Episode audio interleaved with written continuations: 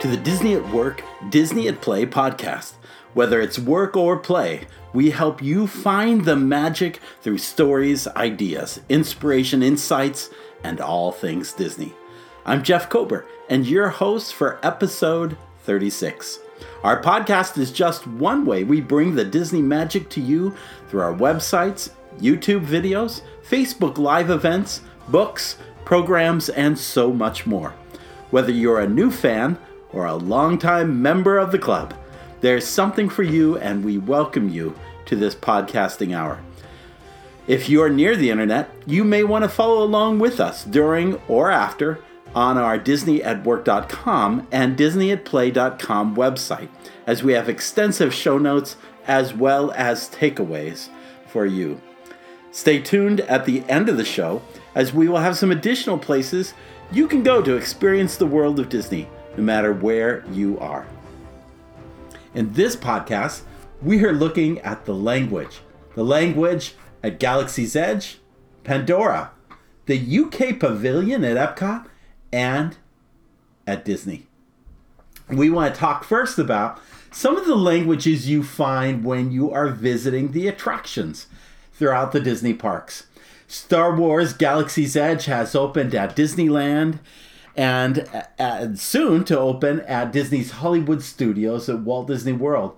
And one of the distinct features of this new immersive land has been the development of a language that's used by the citizens on the planet Batuu, the citizens being the Disney cast members who work there. There's a list of expressions that the cast members are to incorporate in their daily conversations with the guests. For instance, in the morning, they say, Hey, sun's up. Or in a more formal way, they might say, Bright suns, as you enter the park or as you enter one of their stores or attractions. Among resistors, there's a special language ignite the spark or light the fire. Guests visiting Batuu are not referred to as guests as commonly mentioned or used at Disney, but rather as off worlders, travelers, or recruits. Children are referred to as younglings or Padawans. And a stroller is a youngling or Padawan transport. When you're in the land, they don't say, well, you're in Adventureland or Frontierland. Rather, they say you're on planet. And if you need to go to the restroom, well, they don't use terms bathrooms or restrooms. They use the term refresher. A drinking fountain is a hydrator. They don't know the answer. What they'll say is, only the ancients know. Good evening is rising moons, and goodbye, informally, is till the spire, while formally, a farewell would be, may the spires keep you. Take care is uh, spoken of by saying the word or phrase, good journey. When you are dealing with purchasing something, whether it's food or beverage or a souvenir, they talk to you not in terms of dollars or cents, but rather in terms of the number of credits it takes to acquire the item. If you want to buy a gift card, it's known as the Spira, and we show a picture of this on our website. Referencing uh, technology, they see an Apple Watch and they'll refer to it as a wrist communicator.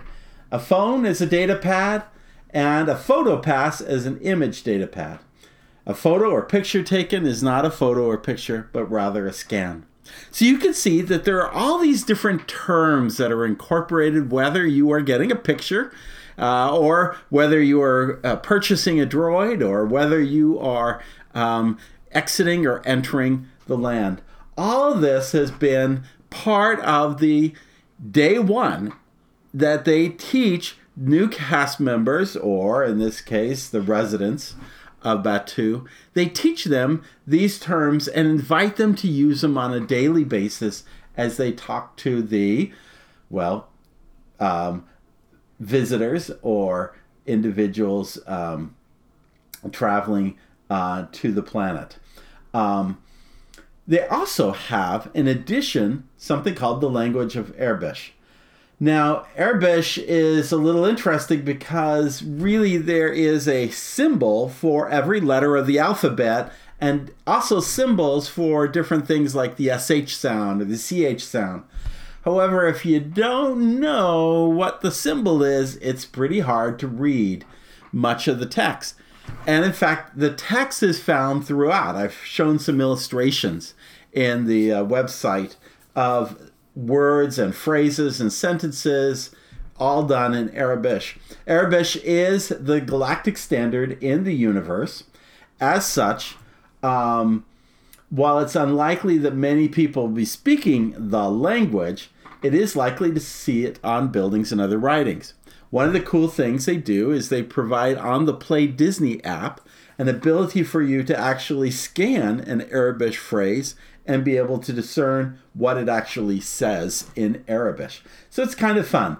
There's also kind of a more reformed version of Aurebesh. It's one that looks like Aurebesh in kind of its cryptic or um, in, its, in its form of writing, but it actually reads like English. Uh, this is the version you'll see most on signage but it's not easily read and it's not like some neon sign. So you have to really kind of look for the sign and then you have to stop and stare at it to realize that it's saying Cantina um, or Droid uh, Depot. For instance, uh, we show an image of just simply a debit card reader. It introduces its first screen with the big word welcome on it, but in this Aurebesh, Aurebesh script it's been kind of interesting to see these expressions used. It takes a while to kind of incorporate it, but with time, uh, the cast members working there have begun to use more and more of that language. Now, this idea of using the language is a little bit of a contrast to what happened two years ago when Pandora, the world of Avatar, opened at Disney's Animal Kingdom. When that land opened, there was a language incorporated into it as well. It's part of the Avatar film. Um, an individual who is um, an expert on languages wrote a language for those who for the for those who are, are of the Navi. And so what they did with the cast members when that attraction first opened is they tried to teach the cast members these different Navi expressions, all of which are unusual words um, that um, you would not know in English, but uh, that you would, if you knew the translation, could be able to, to effectively use. So, for instance, instead of using the word banshee for the dragon like animal that flies throughout the land, they say ikran. Um, at one point, you hear uh, one of the scientists talk about rising to the challenge, and she says, "Sivako," or "Sivako," I believe is how it's phrased. Rise to the challenge, she says. Um, you also hear some phrases used in the titles of different attractions there. For instance, the food and beverage location is known as Satuli Canteen. Satuli actually means heritage. And if you actually take the time to learn this word, you realize that when you're in the Satuli canteen, that the decor around you um, uh, celebrates the arts and crafts of the Navi people. It celebrates their heritage. And so you can study this and see pottery and weavings and and different um, art forms expressed in this canteen. Um, and that's why it's called Satuli Canteen. Uh, next door is a place where you can grab uh, a drink or uh, um, a little snack, and it's called Pongu Pongu. Pongu means um, a party. And I suppose that when you put Pongu Pongu together, it actually means a party of people. Um, and so, because they're more festive kind of drinks and snacks, they have called it Pongu Pongu. Um, the entire valley that you are in when you are visiting is called the Valley of Moara, which is in Navi, that means gathering place. And so, and the drum ceremony that they have, Swotu Waya, I don't know that I've expressed that correctly, but that actually means a sacred place for words. So it's an interesting thing with uh, as a comparison looking at the pandora experience because actually since the two years uh, since that language was introduced it's not so often that you actually hear people use many of the expressions maybe one or two like hello but most of the cast members it's kind of fallen off and one of the challenges is is they might say a word but you as a resident visiting or you as a guest visiting uh, Pandora have no idea what they're saying, so it can't be re- easily reciprocated and and um, and appreciated. Uh, there are only a very few words that really have carried through, and most of those are are tied to actual titles of things like Satuli Can- Canteen.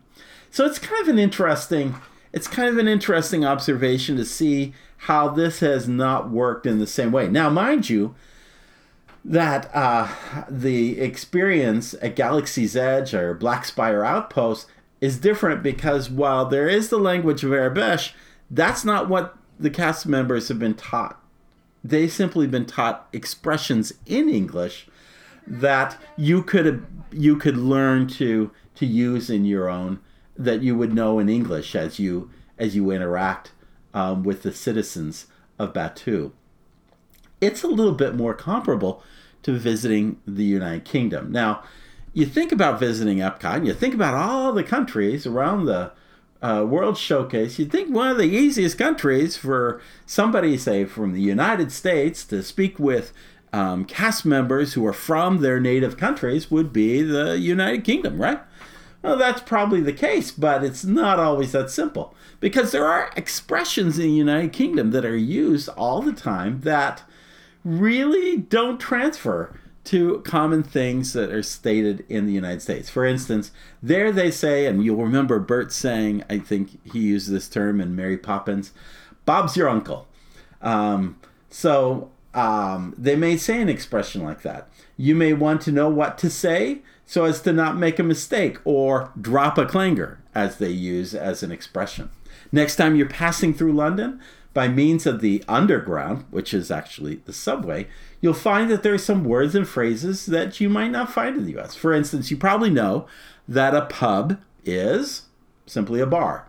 But when you order fries, you'll want to say chips. And if you like sausage, you don't ask for sausage, you ask for banger. And should you ever get into a brawl with someone else at the pub, you'll refer to it as Barney with the bloke. If you're hauled away, it might be done by a policeman, but they might also be referred to as a Bobby, or even some still refer to it as Old Bill. You get the idea. The same thing happens in in the United States as well, and in other English-speaking countries. We have Aussies and so forth, and different different kinds of phrases that come from other English speaking countries and even within the United States. We have expressions that we use in the South that uh, that you don't hear out west and so forth.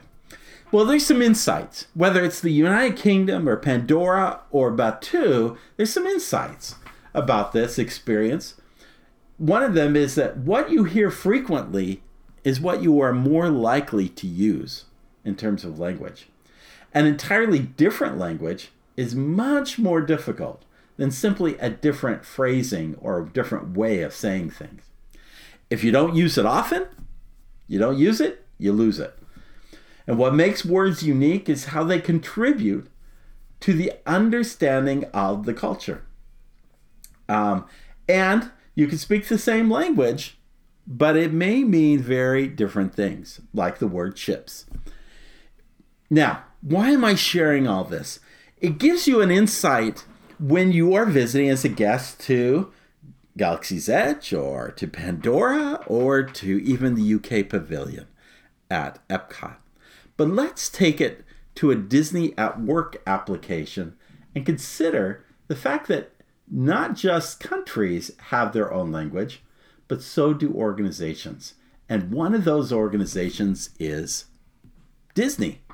Disney has its own language. And so rather than saying a customer, Disney always refers to them as guests. They teach those who work there on day one the language. And one of those first words they teach is that we don't use the term customer, we use guest. That means that it's not customer service, but rather guest service. A customer area where where guests can be is referred to on as on stage. And there are different types of guests in the ways that we express or uh, or refer to them. For instance, you are encouraged not to say this individual who was blind, but rather a guest who had visual impairments or uh, this individual in a wheelchair. Instead, you're taught to refer to them as a guest with a mobility impairment. So there are different words we use when we talk about the customers. At Disney, there are also different words that you refer to when talking about your employees. So you don't refer to them as a employee, rather you refer to them as a cast member. A frontline employee, those working uh, right there at an attraction or at a food and beverage location, that individual is referred to usually as a host or hostess because of their frontline role. Somebody who has to deal with crowd greetings uh, or crowd uh, control during a parade or when people are coming into the park are often referred to as greeters. Um, to to remove the stain of having to work the midnight shift, which is what often people call because Disney is in operation. They have a lot of different jobs that have to be done when the parks are closed. Um, they, for instance, they have people who hose down the streets, people who who take care of painting. Lawn mowing takes place in the middle of the night with headlights on the mowers. And there are even a team of scuba divers who get into the lagoons or the jungle river cruise and places like that to make sure that things are cleaned out of there. So those individuals are not third shift employees, rather, they are cast members who work the midnight shift. Or, I'm sorry, they, they're not referred to as midnight shift, they are referred to as cast members who work the third shift. Um, additionally, you don't call somebody who is not a employee of the organization some third party operation Rather, you refer to them as operational partners. We list all these, by the way, at disneyatwork.com, so you can kind of follow with me. We don't reference um, wearing a uniform, rather, we reference wearing a costume because you are part of a show, which is why we call people a cast member to begin with, not like in a cast as in a caste system found in in uh, in the old time days of castles and knights and so forth, but rather cast member suggests you being part of a show, being part of um, a presentation. We don't talk about grooming standards. In fact, uh, my colleagues would, would say grooming standards are what you use for, for pets. Rather, you have appearance guidelines that you use with your cast members. You have an employee only area, a break area. You don't refer to it as such, you refer to it as backstage. So it becomes a contrast to what we refer to with the guests. The guests are on stage and the cast members are backstage. Again, part of that show uh, presentation and show languaging. You wouldn't say, I play Alice in Wonderland out in the parks. Rather, you are encouraged to say, I am best friends with Alice in Wonderland. And that should imply to other cast members the role that you are actually playing. Even in products and services, you have a unique language at Disney. Let me give you a couple of examples.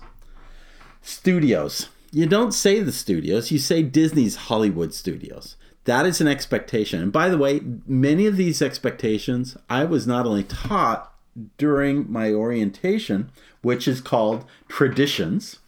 It's not called orientation, it's called traditions.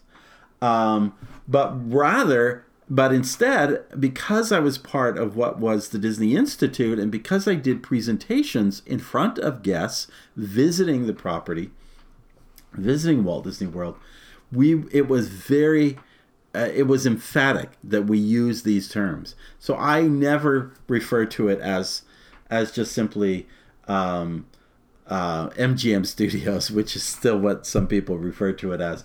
always refer to it as Disney's Hollywood Studios.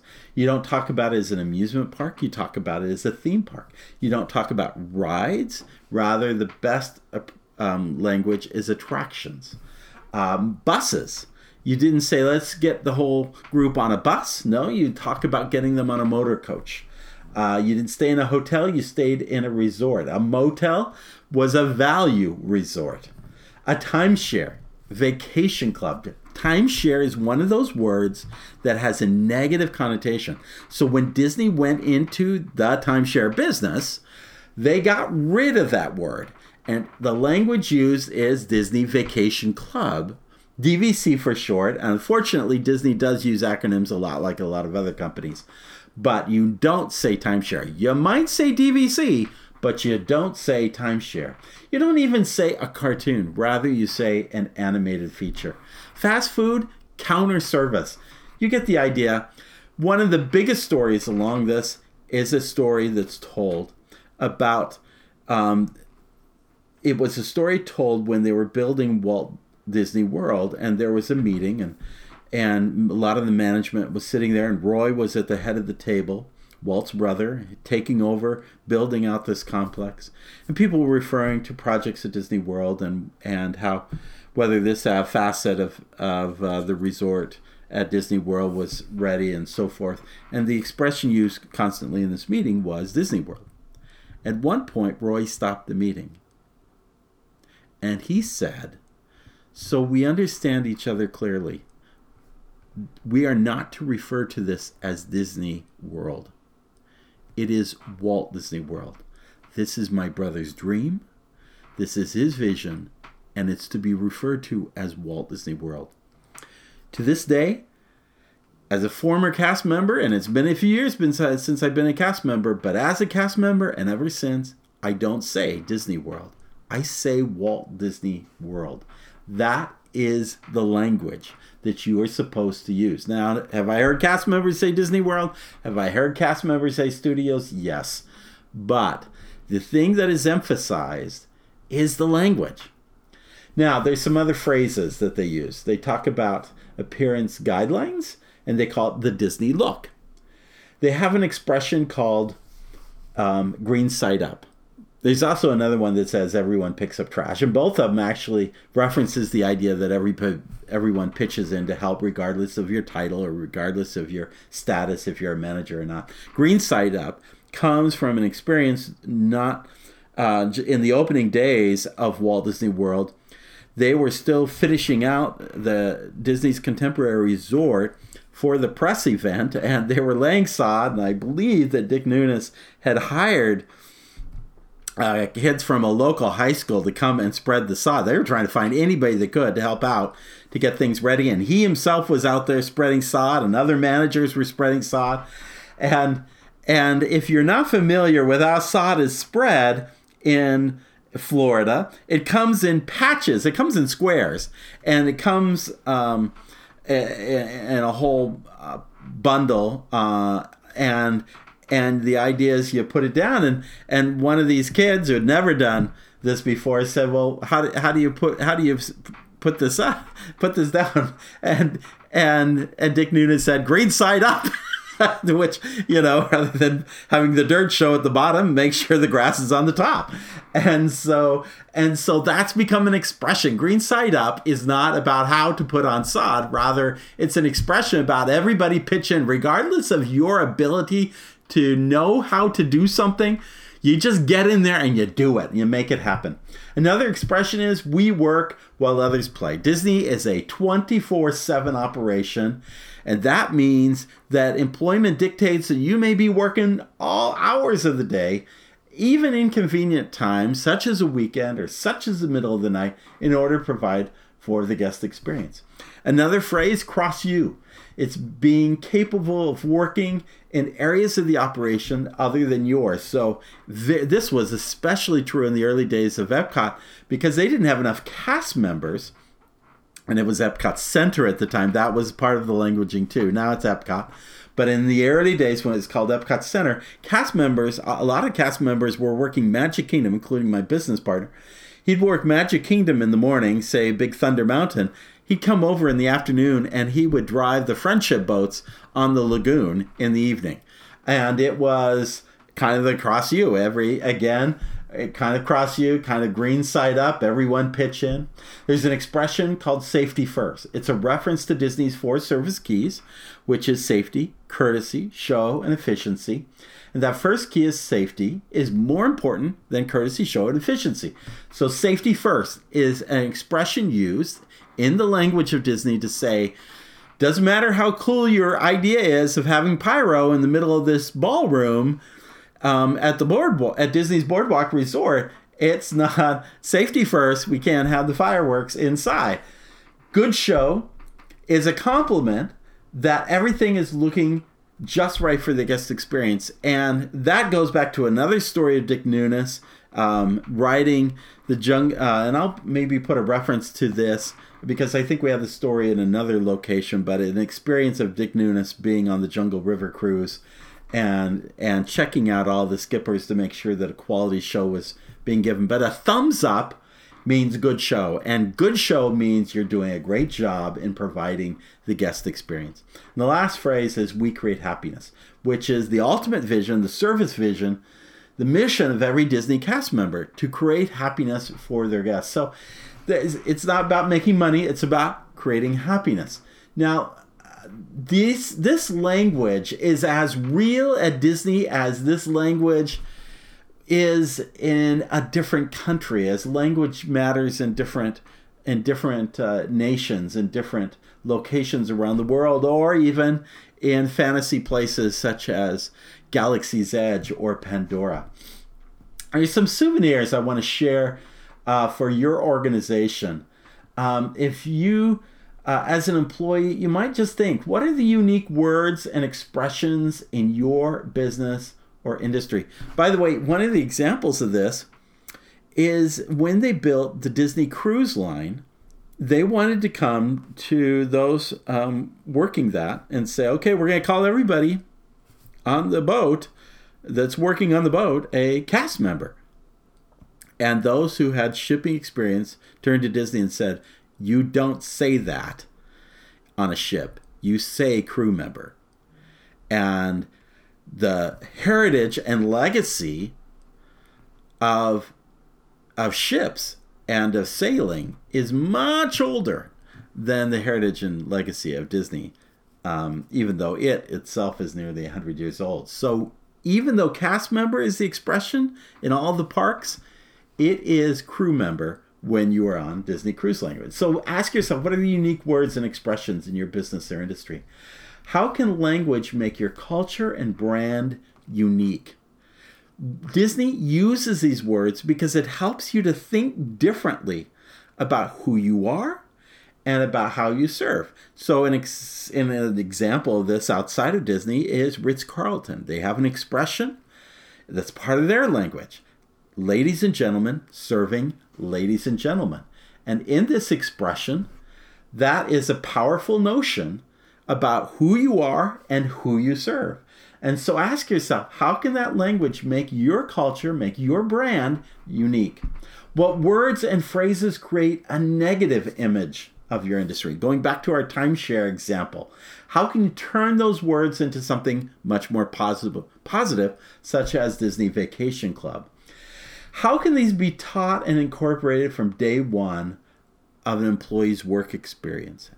Again, traditions is the orientation where they teach this, where they teach the language of Disney and then it's discussed every day afterwards. It's part of the culture. And if you don't have it as part of the culture, then it really isn't meaningful.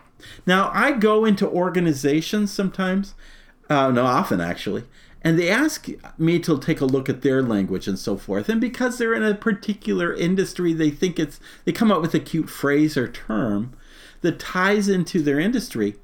But that doesn't necessarily mean it has meaning or understanding or that it illustrates who you are and what your role is. Language needs to serve the purpose of defining who you are who you're serving what the work is you're doing and and to elevate it in the way that you want your brand to be elevated. Um, and finally, Uh, the last thing I would say is um, you can um, um, you can uh, without meaning or value, clever or fancy words really just don't matter. And so this is not an exercise about um, coming up with politically correct speak. In fact, actually, I heard in another podcast, uh, I want to say Jim Hill, that um, the expression right sizing was being used at Disney corporate out in Burbank, out in California, where the merger with Fox was taking place. Rather say downsizing, the correct thing to say was right sizing. To me, this is politically correct speak. This isn't this isn't focusing on who you are, on your brand or your heritage.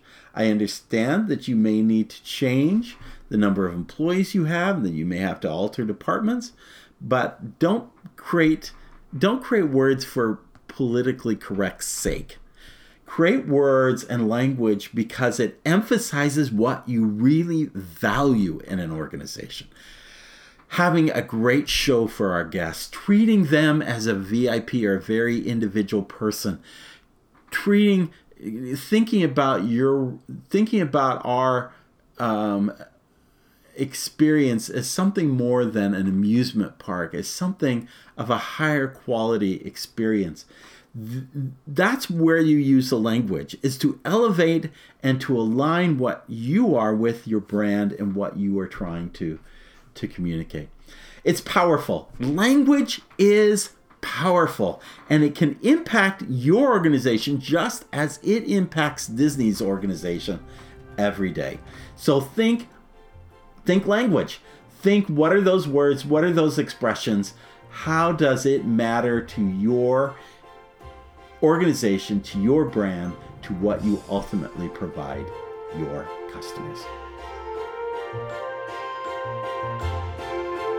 That concludes our podcast for today. Please check out all of our podcasts, some of which are Disney at Play, and many of which are Disney at Work, where we make connections back to your own business organization. Know that we not only provide a show notes page for each podcast, but you'll find links to other posts we have and so much more. And while you're visiting our websites, be sure to access Star Wars Galaxy's Edge, a complete guide. That guide includes a unique interactive map detailing where everything is in this new land, details showcasing food and beverage, shopping experiences, and entertainment, a thorough look at Millennium Falcon Smuggler's Run, a queue to exit outline of the new Rise of the Resistance attraction coming soon, insights of how to navigate your experience whether you're at Disneyland or at Disney's Hollywood Studios. Simply 100 photos, uh, drawings, videos, and so much more showcasing this newest Disney experience.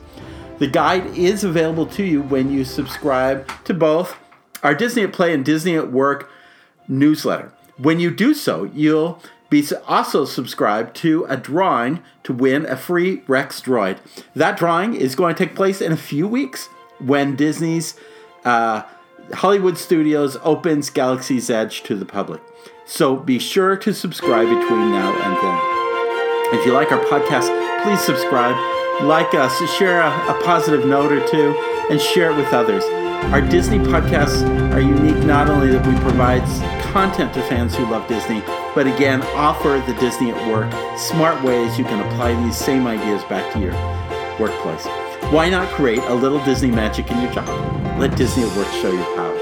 We're a young website, but we bring decades of insight from Disney.